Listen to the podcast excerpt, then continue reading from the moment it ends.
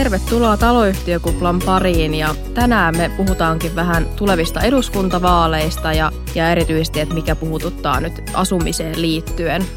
Tänään meillä on studiossa, täällä on Minni ja sitten meillä on myös vieraita. On Suomen Vuokranantajien ekonomisti Sakari Rokkanen, tervetuloa.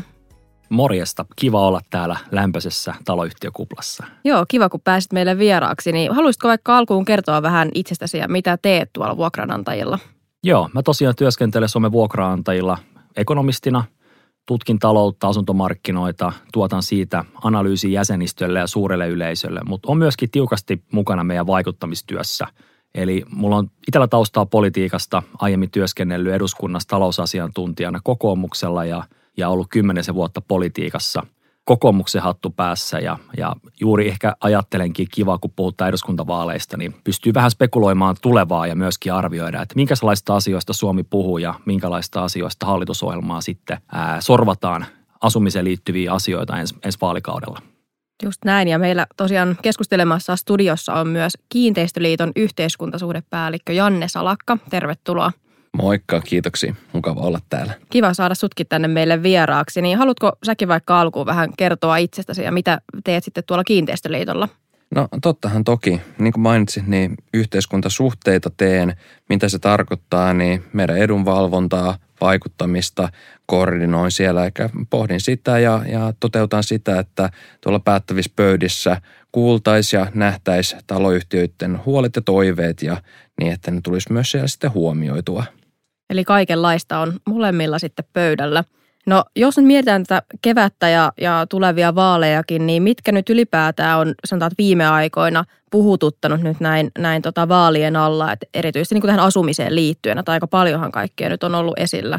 No kyllä, mä sanoisin, että kyllä se on se asumisen hinta tällä hetkellä, mikä puhututtaa erityisesti. Energiahinta on totta kai iso osa sitä ja jos nyt tarkastellaan, oli se sitten kaukolämmön tai sähkön tai oikeastaan minkä tahansa, toki erityisesti fossiilisten polttoaineiden hintaa, niin kyllähän ne on todella kalliita tällä hetkellä. Totta kai paljon vaihteluukin löytyy, että jos pörssisähköä tarkastelee, niin kyllä se sitten on korkeampi, aika hurjia lukemia, mutta myöskin ollut varsin maltillisiakin hintoja tässä helmikuun alussa. Mä kyllä myös komppaan Janne, eli varmaan jokainen suomalainen on pohtinut jotain asumisen kustannusta viime aikoina. Kyllä. Eli ihmiset, jotka tällä hetkellä esimerkiksi asuu omassa kodissa, niin on asuntolainaa, niin korot on noussut, ei nyt ihan historiallisen korkealle tasolle vielä, mutta historiallisen nopeasti. Eli vajaa vuosi sitten vielä korot oli negatiiviset ja nyt ne on vajaassa vuodessa kivunut sinne jo 3,5% tuntumaa. Ja tämä on näkynyt monella ihmisellä kuukausittaisissa lainanlyhennyksissä, ne on noussut, myös taloyhtiöiden rahoitusvastikkeet. Ja tämä nopea korkotason nousu on myös ennen kaikkea johtanut ehkä yleisen tämmöisen epävarmuuden myötä myös sitten siihen, että asuntojen hinnat on kääntynyt laskuun eri puolilla Suomea. Ja eri ennusteet arvioi, että asuntojen hintojen lasku jatkuisi vielä tänä vuonna. Että tuommoisia noin 4-6% laskuja voidaan nähdä asuntojen hinnoissa tämän vuoden aikana. Ja ainakin alkuvuonna vielä niin asuntokauppa on ollut niin kuin ennätyksellisen alhaista. Eli kyllä varmasti juuri nämä asumisen hintaan, asumiskustannukseen liittyvät kysymykset on sellaisia, mitkä myös paljon ihmisiä mietityttää tässä vaalien alla ja mitkä varmaan jonkin verran myös sitten vaikuttaa siihen äänestyskäyttäytymiseen.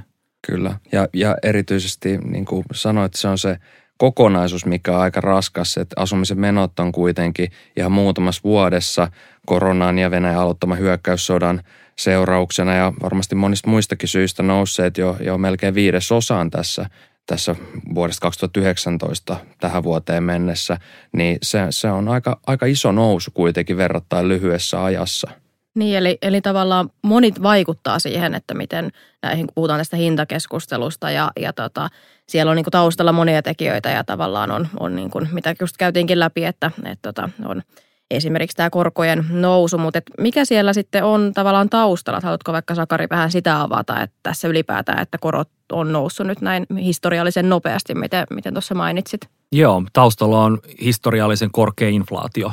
Eli meillä oli Suomessa kuluttajahinnat nousi yleisesti noin 9% vuoden takaisesta, jos katsotaan vaikka viime joulutammikuun tilannetta. Ja nyt on havaittavissa semmoinen tilanne, että että inflaatio olisi kääntynyt tai hieman hidastumassa, eli oltaisiin nähty huiput hintojen nousuvauhdissa, mutta edelleen inflaatio on aika korkealla ja kun inflaatio on korkealla, niin se pakottaa keskuspankkia käyttämään omaa työkalupakkiinsa eli ohjauskorkoa ja sen takia keskuspankki on korottanut viime vuonna pitkin vuotta ohjauskorkoonsa ja joutuu varmaan jatkaa myöskin näitä korotuksia ja 12 kuukauden Euribor, joka on Suomen yleisin asuntolainojen viitekorko, mikä aina kerran vuodessa tarkistuu se, jokaisen asuntolainaan se uusi korkotaso, niin se on nyt tosiaan huitelee siellä 3,5% tasolla. Nyt eri asiantuntijat on kuitenkin arvioimassa, että kun on näkyvissä, että inflaatio olisi vähän hidastumaan päin, niin voi olla, että tämä myöskin sitä kautta tämä korkojen nousu hidastuu. Eli mitä suomalaisen kannattaa tavallaan seurata, jos miettii, mihin asuntolainojen korot nousee, niin kannattaa ennen kaikkea seurata euroalueen inflaatiokehitystä. Jos se hidastuu selkeästi tämän vuoden aikana, mikä olisi toivottavaa ihan jokaisen meidän kuluttaja-arjen kannalta, niin se myös tarkoittaa sitä, että tämä korkojen nousukin tasoittuisi. Jos se taas ryöpsähtää tosi pahasti korkeammalle, niin sitten voidaan nähdä vielä korkeampiakin korkotasoja, mutta se kuuluisa kristallipallo ei meillä tässä pöydällä tällä hetkellä ole, mutta nämä on niitä tavallaan ilmiöitä, mitkä vaikuttaa siinä taustalla. No se olisikin kiva, jos tavallaan pystyttäisiin nyt vähän näkemään sinne tulevaisuuteen, mitä tulee tapahtumaan, mutta että tähän siis keskusteluhan liittyy paljon myös taloyhtiöihin ja vastikkeisiin, eli siellä sitäkin kautta, että vaikka sitten voi tosiaan se oma asuntolaina ja sen korot sitten nousta, mutta et sitten myös tässähän nyt on yhtiökokoukset tulossa tässä keväällä ja siellä taas päätetään vastikkeiden suuruuksista, niin mitä siellä nyt on sitten luvassa mahdollisesti? Niin totta kai niitä todellisuuksia on hirveän monia eri puolilla Suomea ja erilaisissa taloyhtiöissä, mutta kyllähän se varmaan se yleinen kuva on, että aika monessa taloyhtiössä tullaan keräämään sitten ylimääräisiä vastikkeita tai sitten korotetaan niitä jo olemassa olevia. Ja ehkä siinä on just se kokonaiskuva, että kun kaikki kallistuu, niin se näkyy sitten, se tulee vähän joka suunnasta se korotuspaine sinne. Ja ehkä niin kuin yksittäinen asia ei välttämättä olisi mitenkään katastrofaalinen, mutta sitten kun se kokonaisuus alkaa muuttua vähän vaikeammaksi ja raskaammaksi, niin kyllähän siinä sitten moni taloyhtiö varmasti joutuu pohtimaan, että miten vaikka erilaiset korjaushankkeet rahoitetaan. Niin tosi monet on sitten otettu uudishankkeesta taloyhtiölainaa siihen rakentamiseen tai on sitten tavallaan korjauslainaa vaikka linjasaneerauksesta, niin me ollaan myös totuttu, että nämä taloyhtiöiden remonttilainat, joita maksetaan sitten kuukausittain rahoitusvastikkeen muodossa, niin ollaan totuttu niissäkin näihin, että maksetaan pelkkää marginaalia. Mutta tässä voi sanoa, että varmaan lähestulkoon kaikissa taloyhtiöissä viimeisen vuoden aikana se korkotaso on noussut. Ja nyt keväällä tehdään niitä päätöksiä, että näitä niin kuin rahoitusvastikkeitakin joudutaan niin kuin muuttamaan. Että mä itse niin kuin juuri ennakoin sitä, että on vähän eroa aina taloyhtiön energiaratkaisuissa ja missä päin Suomea ollaan, että miten vaikka kaukolämmön hinta kehittyy, mutta erityisesti ehkä tämmöisiä isoja hyppäyksiä on tulossa näissä niin kuin rahoitusvastikkeissa, varsinkin uudiskohteissa vielä, jos vaikka lyhennysvastikkeet tai lyhennysvapaat vuodet sattuu osumaan näille näppäimille, niin niihin on myös niin kuin hyvä varautua, että sieltä tulee kyllä nousua tapahtuu keväällä. Niin sehän voi tulla aika yllättäen, että jos siellä vaikka niin kuin lyhennysvapaat loppuu ja sitten vielä niin kuin korot, niin aika suuriakin sitten summia. Se voi tulla ja aika moneskin uudiskohteessa esimerkiksi, kun sulla on se myyntiesite ollut ja siinä on ollut joku vaikka rahoitusvastike, niin se on yleensä ollut sitten sillä oletuksella, että se maksetaan pelkkää niin kuin marginaalia siitä lainasta. Nyt kun korkotaso onkin noussut ihan eri tavalla, niin myöskin se ihan samalla tavalla on sitten niin kuin, tilanne kuitenkin tavallaan sama, että jos sulla on omaa lainaa, niin sitten se oman lainan korko on noussut, jos ei siinä ole suojauksia. Ja jos on taloyhtiölainaa, niin sitten se taloyhtiölaina taas korko on vastaavasti siinä sitten taas nousua. Aivan, että sekin pitää siinä sitten huomioida, että aika monta asiaa, mihin pitää sitten kiinnittää nyt tässä lähiaikoina huomiota, mutta että jos mietitään nyt niitä tulevia eduskuntavaaleja, niin mitä mieltä olette, että miten nämä teemat tuli sitten siellä näkymään mahdollisesti, että jos nyt ajatellaan myös esimerkiksi näitä tukimuotoja, erilaisia julkisia tukia, että mitä esimerkiksi nyt on tarjolla, tuleeko siihen mahdollisesti jotain muutosta, että nythän on esimerkiksi ollut esillä vaikka nämä sähkötuet taloyhtiöille tai mahdollinen tuki, tämän tyyppinen tukimuoto. Kyllä, joo, tosiaan erilaisia sähkötukia on tällä hetkellä, vaikka kuinka monta tarjolla ja se on ehkä jokseenkin monimutkainenkin kokonaisuus. En ehkä sitä lähde tässä avaamaan, mutta esimerkiksi valtioneuvoston sivuilta löytyy hyvin tietoa eri sähkötuista. Niin ton tietysti osa koskee enemmän taloyhtiöitä ja osa vähemmän. Yksi keskeinen tietysti on alvin alennus 24% 10%, koskee siis kaikkea sähköä, myös taloyhtiöissä käytettyä. Mutta sitten yksi semmoinen, mikä nimenomaan erityisesti koskettaa taloyhtiöitä, on taloyhtiöille suunnattu sähköhyvitys, jota tällä hetkellä valmistellaan ja ehkä onkin jo käytössä tämän podcastin ulostulemisen aikana. Tällaista ei alun perin ollut tulossa, tosiaan joulukuussa herättiin siihen, kun valmisteltiin kuluttajille suunniteltua sähköhyvitystä, että tästähän jää iso liuta taloyhtiöitä ulkopuolelle, sellaiset taloyhtiöt, jolla sitten se lämmityssähkö tulee sitten sieltä taloyhtiön kautta, taloyhtiön laskuun, niin niitä ei oltaisi huomioitu, mutta oltiin tässä asiassa aktiivisia ja iloksemme sitten huomattiin, että myöskin hallitus ja eduskunta ja ministeriössä nähtiin, että tämä on tärkeä asia ja sitä on nyt sitten edistetty ja tämä tulee tosiaan sellaisena kertaluontoisena korvauksena sitten haettavaksi ARAn kautta ja tähän kannattaa tietysti sitten taloyhtiöissä, etenkin niissä taloyhtiöissä, joissa paljon sähköä käytetään lämmitykseen, niin tutustua. Tämä oli musta tosi hieno homma ja mun mielestä Kiinteistöliitto teki tässä tosi hyvää edunvalvontaa, koska alunperin, kun oltiin huolissaan sähkölämmitteisistä asunnoista, niin keskustelu pyöri oikeastaan yksiömaa vaan pientalojen ja omakotitalojen ympärillä. Ja sitten unohtui sitä, että Suomessa on myös aika paljon taloyhtiöitä, erityisesti vaikka rivaritaloyhtiöitä, jotka ei ole kaukolämmön piirissä, jossa se on suora sitten sähkölämmitys, mikä tulee taloyhtiön kautta. Niin musta oli tosi tärkeää, että tavallaan, että jos yhteiskunta lähtee tukemaan tämmöisen energiakriisin tapauksessa ihmisiä ja kotitalouksia, niin tuetaan yhdenvertaisesti riippumatta sitten kuitenkaan siitä, että mikä se asumismuoto on. Ja mun mielestä tämä oli tosi hyvä onnistuminen kyllä Kiinteistöliitolta, että hyvä edunvalvonta olette tehnyt, että mä tässä taputan virtuaalisesti Jannen selkää. Ehkä tuosta vielä tukimaailmasta mä mietin sitä, että musta tuntuu kuitenkin, että nyt tämän talven edetessä, kun hallitus on tehnyt ison nipun näitä erilaisia niin kuin tukimuotoja tähän akuuttiin tilanteeseen, niin näyttäisi siltä, että tästä niin kuin pahin näyttää olevan niin kuin takana ja ei ole jouduttu kiertäviin sähkökatkoihin ja sähkön hinta ei räjähtänyt sinne niin kuin kaikkein pahimpien skenaarioiden mukaan niin kuin taivaisiin. Niin musta tuntuu, että tässä niin kuin hallitusohjelman neuvotteluissa ja vaalien alla niin käydään enemmän keskustelua ylipäätään, että mitkä on ne keinot, miten meillä Suomessa niin kuin riittää tulevaisuudessa puhdasta sähköä, ylipäätään energiaa. Varmaan käydään keskustelua, miten tuetaan niin kuin taloyhtiöiden energiaremontteja, tämmöisiä ehkä pidemmän aikavälin keskustelua enemmän näistä tukimuodoista kuin siitä, että luodaan tämmöisiä ehkä kriisiajan tuki tavallaan työkaluja.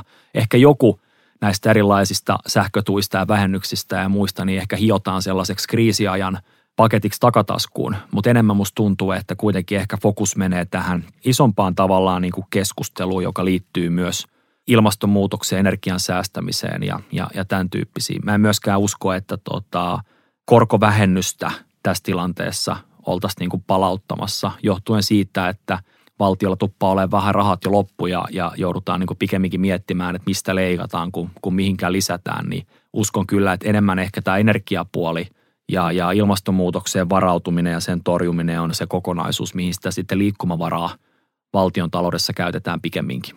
Kyllä.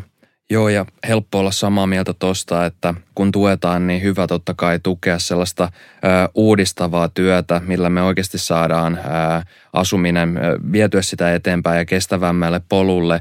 Vaikkapa, jos puhutaan ilmastonmuutoksen torjunnasta, ARAllahan on tosiaan tällainen energia-avustus taloyhtiöille, jota sitten myönnetään energiatehokkuutta parantaviin korjaushankkeisiin.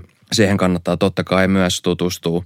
Toinen keskeinen tukimuoto, millä mä näen olevan paljon potentiaalia, on tämä taloyhtiöiden perusparannuslainan valtion takaus. Mutta siinä on valitettavasti yksi ongelma tällä hetkellä. Se ei nimittäin oikein tahdo juurikaan kohdistua sinne, mihin sen kuuluisi, ja eikä sitä juurikaan käytetä tällä hetkellä.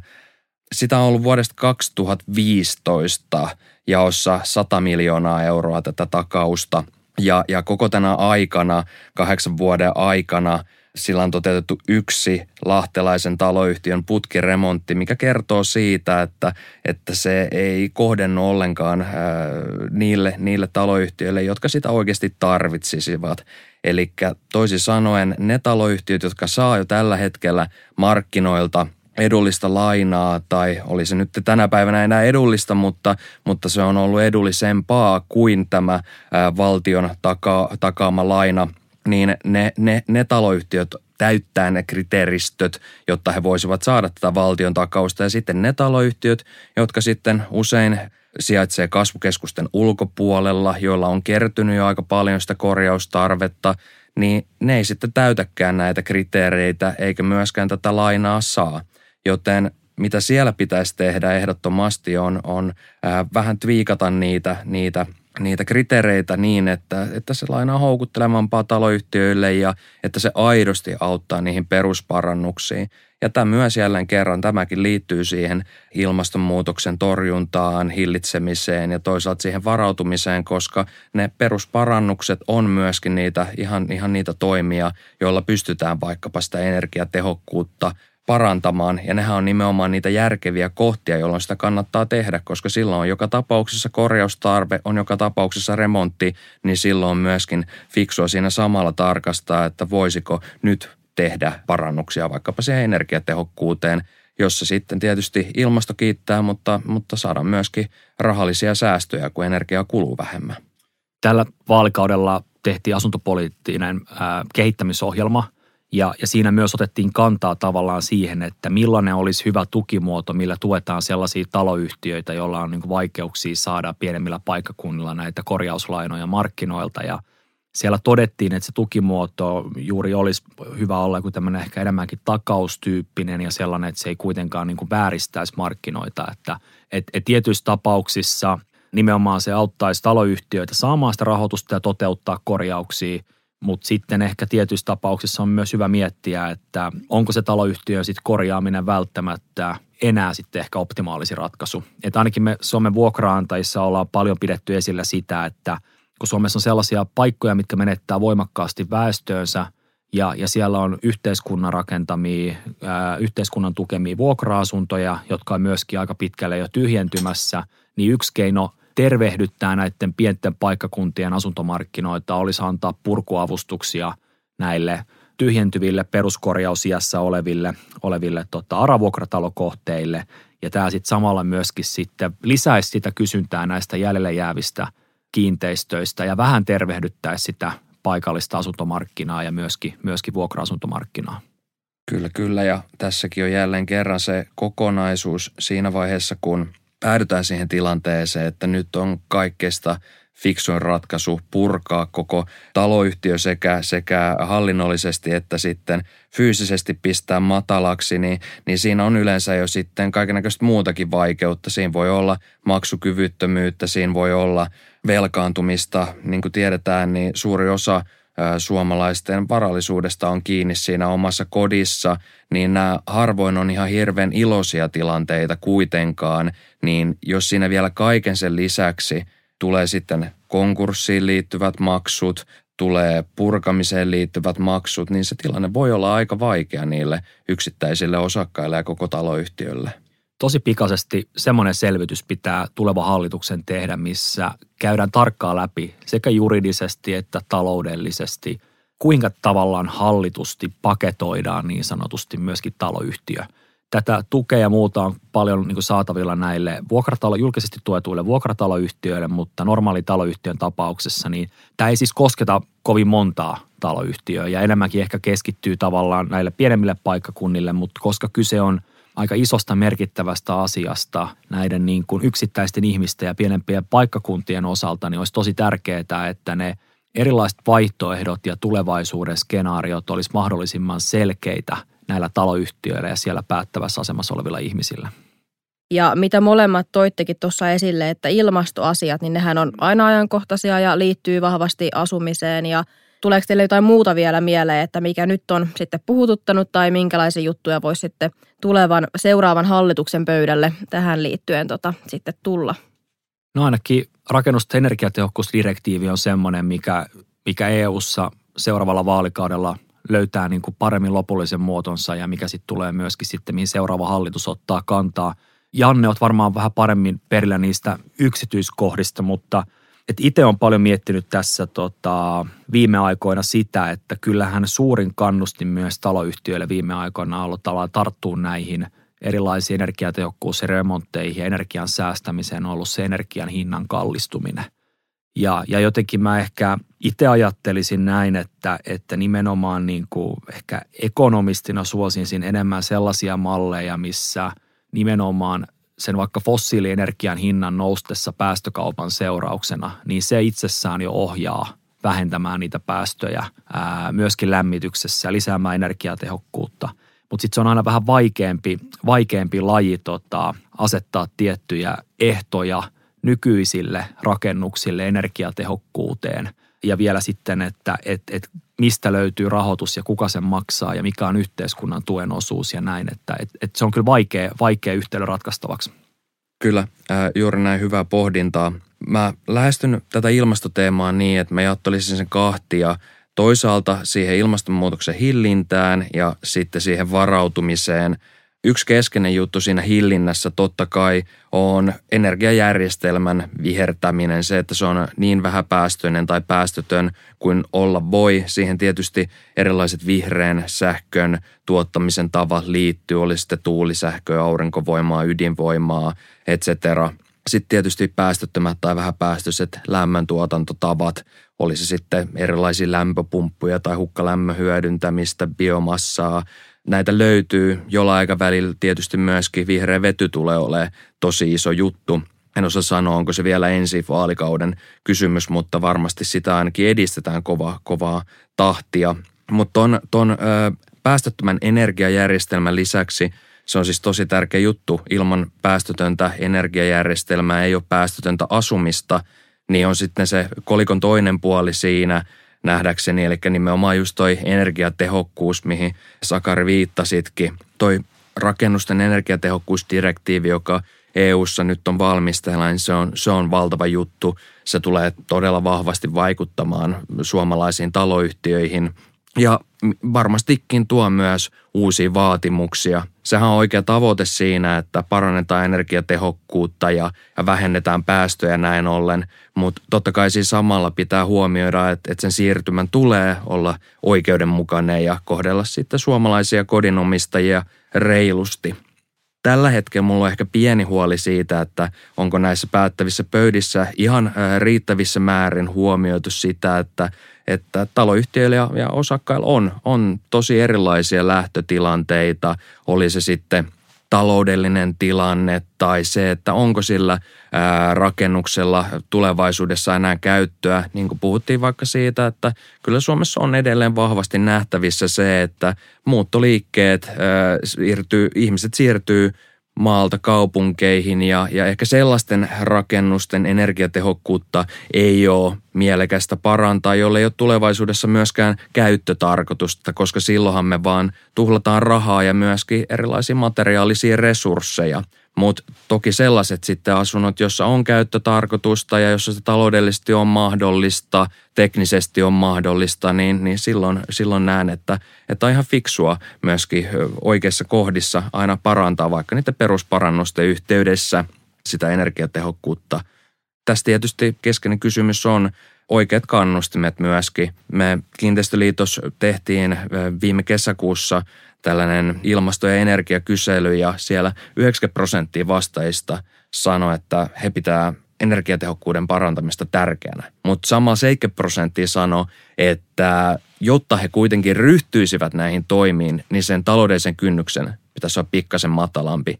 Ja tämä on just ehkä sellainen kohta, missä ne valtion uudistavat tuet voisi sitten vähän kirittää myöskin sitä työtä, koska tahtoa löytyy, mutta kyse on sitten siitä, että onko rahaa ja pystytäänkö se projekti käytännössä toteuttaa tai jos toteutetaan, niin millä aikajänteellä. Kuten tiedetään, niin ilmastonmuutoksen torjumisessa silloin kuitenkin verrattain kova kiire.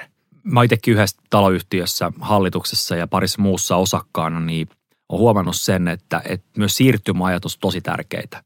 Et siinä vaiheessa, kun taloyhtiössä tehdään jotain laajempaa korjausta, esimerkiksi yhdessä taloyhtiössä, missä on osakkaana tehdä tällä hetkellä linjasaneerausta, niin se linjasaneerauksen yhteydessä on paljon helpompi myös sit toteuttaa erilaisia energiatehokkuutta lisääviä toimenpiteitä, kun lähtee tavallaan vaan niin kuin ilman minkään normaalin korjauksen yhteydessä niin toteuttamaan. Eli esimerkiksi, jos vaikka taloyhtiössä täytyy korjata ikkunat, niin se, että hankitaan vaikka vähän paremmat ikkunat, niin se on tavallaan niin kuin myös taloudellisesti fiksua ajoittaa niitä energiatehokkuuskorjauksia niihin väleihin, kun taloyhtiössä ollaan joka tapauksessa korjaamassa jotain tiettyä osaa.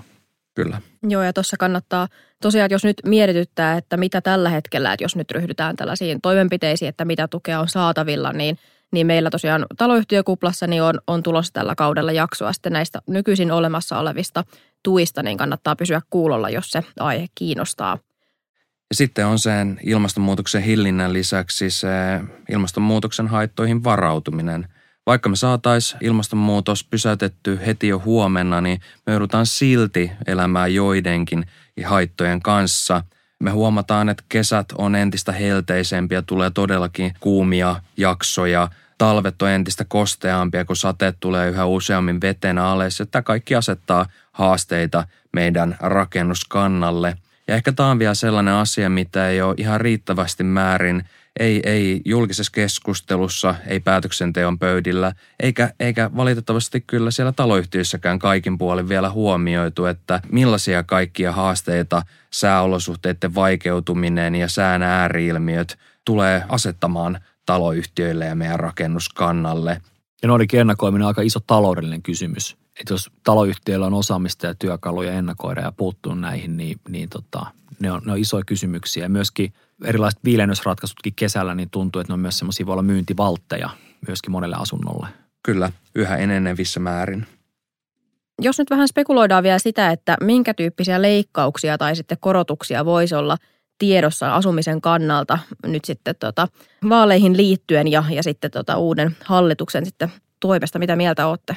No mun mielestä on hyvä tiedostaa se, että meidän valtio velkaantuu tulevalla vaalikaudella arvioituna 80 miljardia euroa joka vuosi.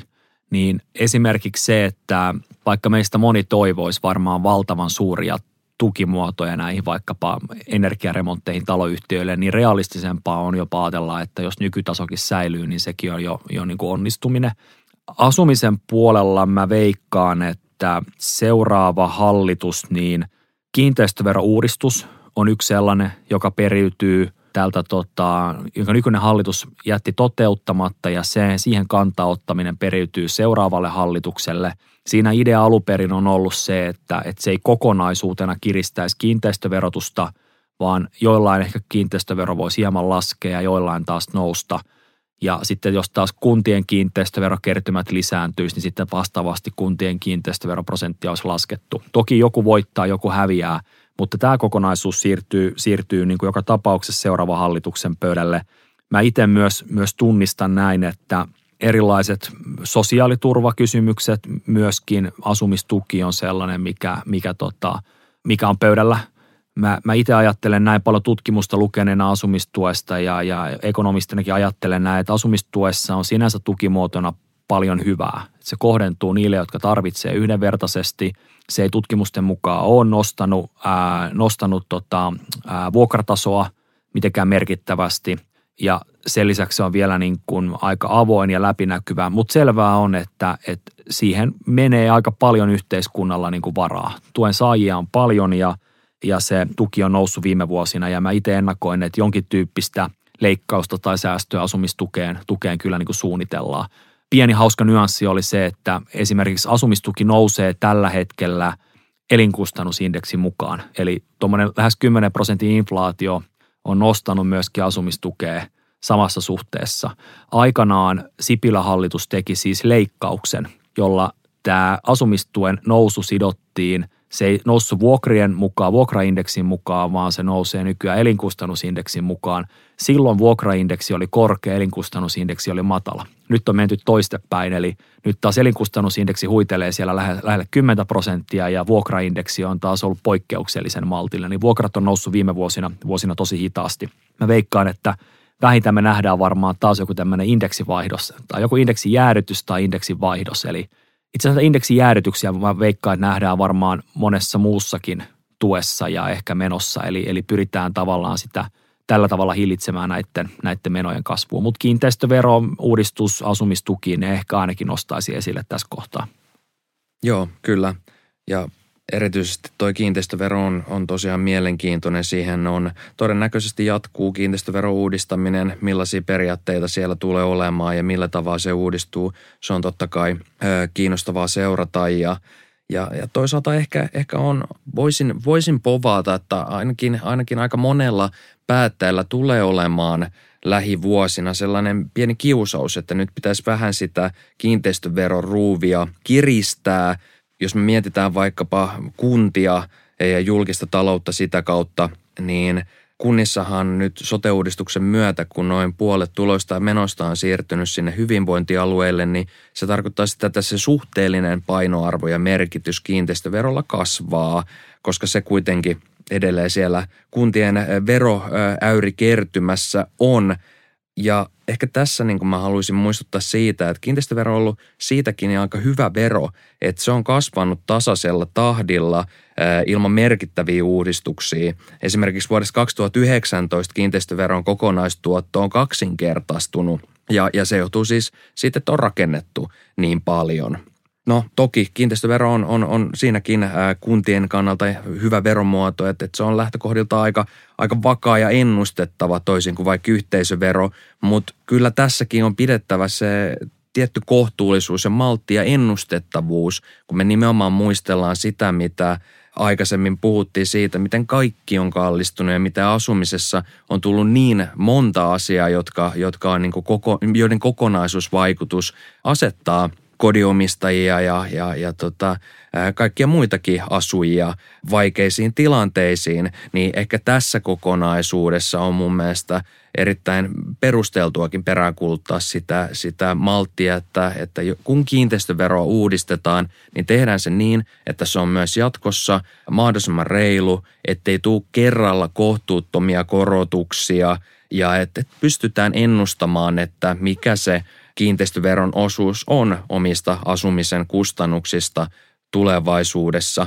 Tätä voidaan toteuttaa vaikka niin, että jos tiedostetaan, että joihinkin kiinteistöihin on tulossa korotuksia, niin silloin ne vuosikohtaisesti rajataan vaikkapa 10% vuodessa ja sitten siihen annetaan tietty vuosimäärä, vaikka 5 vuotta, jona aikana sitä ei nosteta ja sitten jos nähdään taas tarvetta nostaa, niin sitten tehdään näin.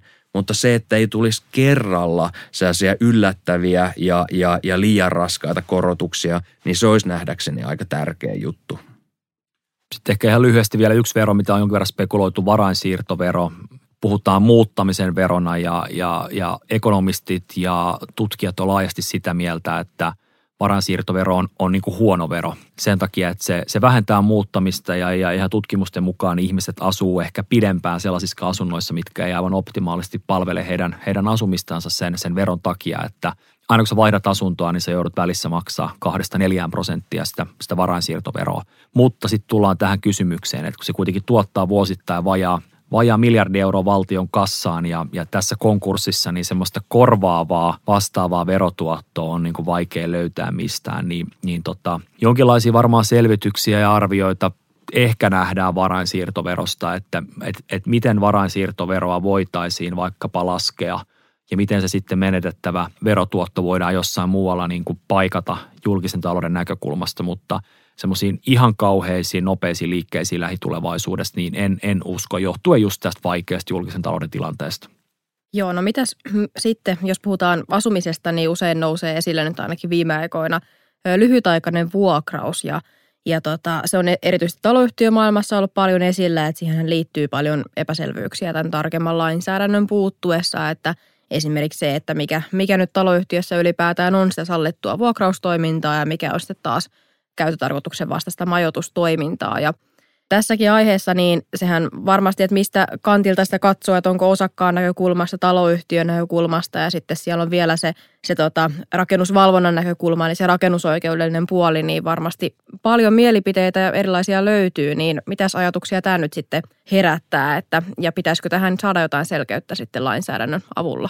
No, tällä hetkellä musta tuntuu, että Suomessa on yhtä monta tulkintaa kuin on tulkitsijaa ja ehkä taloyhtiöistä, jossa vaikka joku vuokraa kalustettua vuokra-asuntoa lyhytaikaisesti, jos ei siitä ole mitään häiriöä niin ollut, niin mä uskon, että se niin kuin ei siellä taloyhtiössä niin kuin haittaa ketään. Esimerkiksi mä omassa taloyhtiössä on vasta selvisi vähän aikaa sitten, että meilläkin on tämmöinen asunto, mutta siinä on asuttu aina tyyli putkirempaa evakossa pari kuukautta, sitten siinä on vaihtunut joku vuokralainen, ei ole tullut mitään niin kuin häiriöä. Mutta tällä hetkellä ehkä tilanne on mennyt siihen, että rakennusvalvonnoilla on aika eriäviä näkemyksiä vähän eri puolilla Suomea. Eli samaa lakia tulkitaan toisessa kaupungissa sillä idealla, että tämmöinen vaikkapa 3 kuukauden asuminen kalustetussa vuokra-asunnossa putkirempan ajan, tai kuulin tämmöisen tapauksen, missä tämmöinen teatterisapurun näyttelijä oli vuokrannut 3 kuukaudeksi tämmöisen kalustetun asunnon, niin rakennusvalvonnan mukaan tämä on lyhytaikaista niin vuokrausta, tämmöistä majoitustoimintaa, mitä ei saisi kaavan mukaan taloyhtiössä harjoittaa. Ja sitten taas on esimerkkejä jostain kaupungeista, vaikka Rovaniemellä, missä kaupunkikin vähän tunnistaa, että tämä on niin tärkeä osa tätä kaupungin, että hotellikapasiteetti loppuu ja ihmiset ei pääse tapahtumiin ja matkailemaan, ellei tavallaan tätä ole tiettyä osaa. Me ollaan Suomen Vuokranantajissa pohdittu sitä, että ehkä tämä kissa on hyvä nostaa pöydälle ja miettiä, että lainsäädäntöä voi tältä osin niin kuin jollain tavalla selkiyttää. Ja meidän ehkä keskeinen pointti on se, että vähintään nämä yli kuukauden mittaiset vuokrasuhteet, niin ne tulkittaisiin normaaliksi asumiseksi. Eli jos on tämmöisiä putkiremppaevakoita tai muutetaan työkeikalle toiselle paikkakunnalle, niin ainakin näissä olisi semmoinen niin kuin selkeä linja, että nämä on niin kuin rinnastetaan asumiseen eikä majoitustoimintaan. Ja me teetettiin meidän vuokraantajakysely myös meidän jäsenistölle, niin meilläkin niistä henkilöistä, jotka vuokraa kalustettuja vuokra-asuntoja, niin löytyy enemmän niitä, jotka vuokraa niitä pääsääntöisesti pidemmän aikaa kuin kuukaudeksi kuin alle kuukaudeksi. Joo, eiköhän se ole kaikkien etu, että sitä nykyistä lainsäädäntöä ainakin jossain määrin täsmennettäisiin niin, että päästäisiin tavallaan siitä epävarmuudesta eteenpäin ja yhtenäistettäisiin niitä tulkintakäytäntöjä. Ja niin kuin Sakari hyvin sanoit, niin ihmisillä on monia syitä, perusteltuja syitä, minkä takia he voi tarvita majoitusta tai vuokrata asunnon lyhyeksi ajaksi. Ja kyllä mä näen, että se on myöskin sen kodinomistajan oikeus vuokrata eteenpäin lyhyemmäksi ajaksi sitä omaa asuntoaan. Toki samalla on se muistettava, että asurakennukset ja huoneistot on tarkoitettu nimenomaan ensisijaisesti asumista varten, niin silloin siitä syntyy se kysymys, että mikä on sellaista ammattimaista majoitustoimintaa ja mikä on sitten nimenomaan lyhytaikaista vuokrausta. Ja meillä ei oikein löydy tällä hetkellä Suomessa sellaista yhteistä, missään määriteltyä kriteeristöä tähän, niin tämän tyyppisiä kysymyksiä pitäisi pystyä ratkoa myöskin vähän laajemmin. Tietysti Annankadulla, missä vuokraantaja- ja kiinteistöliittotoimistot sijaitsee, niin me käydään tätä keskustelua ja pohditaan, mikä on se tilanne, mutta että käydäänkö tätä keskustelua laajemmin yhteiskunnassa, niin ei ehkä riittävissä määrin vielä tässä vaiheessa. Joo, ja vaikka meilläkin saattaa olla ehkä yksityiskohdista pieni nyanssieroja vuokraantajien ja Kiinteistöliiton välillä, mutta kyllä mekin ollaan niin kuin vahvasti sitä mieltä, että erityisesti semmoinen niin kuin häiriöä aiheuttava toiminta taloyhtiöissä, joka vaikka tulisi tämmöisestä lyhytaikaisesta vuokrauksesta, niin kyllä siihen pitää myös taloyhtiöillä olla sitten hyvät työkalut puuttua. Eli juuri näin, että sitten sille semmoista ei pidä suvaita tai hyväksyä, että ihmisten asuminen häiriintyy tällaisesta toiminnasta. Kyllä. Yksi keino voisi olla se, että jos meillä olisi jonkinnäköinen rekisteri siitä, että kuinka paljon tällaista vuokraustoimintaa on harjoitettu, niin silloin kun, jos syntyy niitä ongelmatilanteita, niin taloyhtiöllä olisi vähän parempi selkänoja siinä, että pystyy aidosti katsoa se, että okei, että onko ylipäätään sitä huoneistoa vuokrattu eteenpäin ja millaisiksi ajanjaksoiksi. Totta kai näissä on paljon kysymyksiä yksityisen suojan ja tietojen jakamisen osalta, mutta toki myös sellaisia kysymyksiä, mitkä hyvällä harkinnalla saadaan ratkaistua. Mutta just se, että se tavallaan epävarma tilanne, missä ei oikein tiedetä, että mikä on sallittua ja miten siihen voidaan puuttua, jos se aiheuttaa häiriötä, niin se ei varmaan ole kenenkään etu. Joo, samaa mieltä. Nykytilanne on ehkä kaikkein epäselvin kuitenkin tällä hetkellä. No jäädään mielenkiinnolla odottamaan, että mitä muutosta on mahdollisesti luvassa tai mihin tämä tästä nyt sitten kehittyy. Mutta voitaisiin loppuun ottaa vielä molemmilta lyhyesti kommentit, että mitkä nyt on Suomen Vuokranantajien ja Kiinteistöliiton keskeisimmät tavoitteet nyt sitten tähän tulevaan hallitusohjelmaan. Joo, ehkä sen verran lyhyesti Suomen vuokraantajista vielä, eli edustetaan pieniä yksityisiä vuokraantajia. Meidän jäsenet omistaa tyypillisesti 1-2 asuntoa, joita vuokrataan.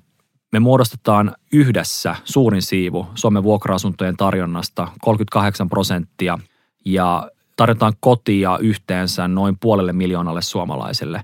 Me ajatellaan, että on tosi tärkeää, että seuraava hallitus voi sanoa, että ei muuta tätä toimintaympäristöä ainakaan heikompaan suuntaan. Korota vuokraantajien verotusta, kiristä sääntelyä, vaan tässä tilanteessa niin ennen kaikkea pitää tämän toimintaympäristön myös reiluna pienten yksityisten vuokraantajien kannalta, minkä takia ennen kaikkea sen takia, että Suomessa on jatkossakin saatavissa monipuolisesti erilaisia koteja, syntyy lisää koteja kasvaviin kaupunkeihin ja vielä se, että vuokralainen on loppupeleissä viime kädessä se, joka myös hyötyy siitä, ettei pieniä yksityisiä vuokraantajia lähdetä kurittamaan, että asumisen kustannukset pysyy kohtuullisena ja koteja löytyy. Että tämä on ehkä meillä se keskeinen toive, eli että älkää ainakaan muuttako mitään. Tämä on se ehkä keskeisin pointti meillä.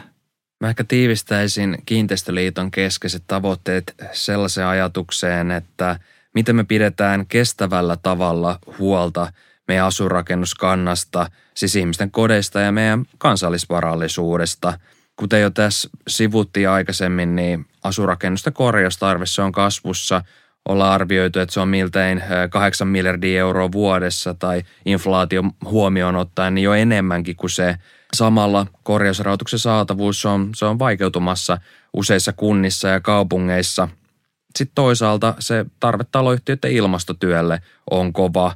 1,5 asteen lämpenemisen rajasta tullaan menemään yli, ellei myös asumisen päästöjä saada tuntuvasti vähennettyä. Ja se vaatii sitä päästötöntä energiajärjestelmää, panostuksia energiatehokkuuteen, kestävää liikkumiseen, rakennusten elinkaariajattelua ja viisasta materiaalin käyttöä. Mutta sitten toki samalla pitää huolehtia siitä, että se kaikki tapahtuu sosiaalisesti kestävällä tavalla.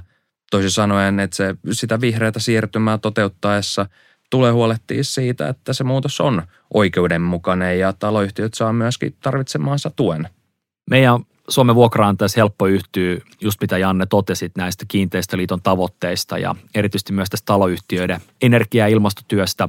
Me itse asiassa ollaan kysytty meidän jäsenistöltä ja valtaosa on sitä mieltä, että ilmastonmuutosta on tärkeää torjua, vaikka se lisäisikin taloyhtiöissä jonkin verran kustannuksia. Ja mä veikkaan nyt, kun energiahinta on kallistunut, niin se pieni vähemmistökin, joka ei ehkä aiemmin ollut kiinnostunut näistä energiaremonteista niinkään ilmastotyön näkökulmasta, niin tämän talouden näkökulmastakin, niin varmasti on kiinnostunut näistä. Ja tuntuu, että tällä hetkellä meillä on niin kuin monta syytä edetä vihreässä siirtymässä. On toisaalta tämä turvallisuuspoliittinen tilanne, toisaalta taloudellinen puoli myöskin puoltaa sitä ja se toki myöskin ilmastokysymykset. No nyt onkin tullut tosi paljon asiaa asumiseen liittyen ja ajankohtaisia teemoja käyty läpi, niin kiitos hei tosi paljon, että olette ollut täällä meille vieraana. Oli tosi kiva, kun päästi tänne ja keskustelemaan vähän näistä teemoista. Iso kiitos. Oli hauska keskustella teidän kanssa näistä teemoista. Joo, kiitos myös mullekin ja jos te näette puolueiden telttoja ja kojuja ja siellä ehdokkaita, niin kannattaa mennä myös kertomaan vähän terveisiä vaikka taloyhtiön hallituksen puheenjohtajana ja arvioida juuri vähän näitä asioita myöskin, että mikä tuki ehkä toimii ja mikä ei ja minkälaista ehkä olisi tarvetta ja muuta. Niin ihan varmasti tällä vaalialla poliitikkoja kiinnostaa ainakin kuunnella. Juurikin näin. No niin, moikka moi. Morjes. Yes.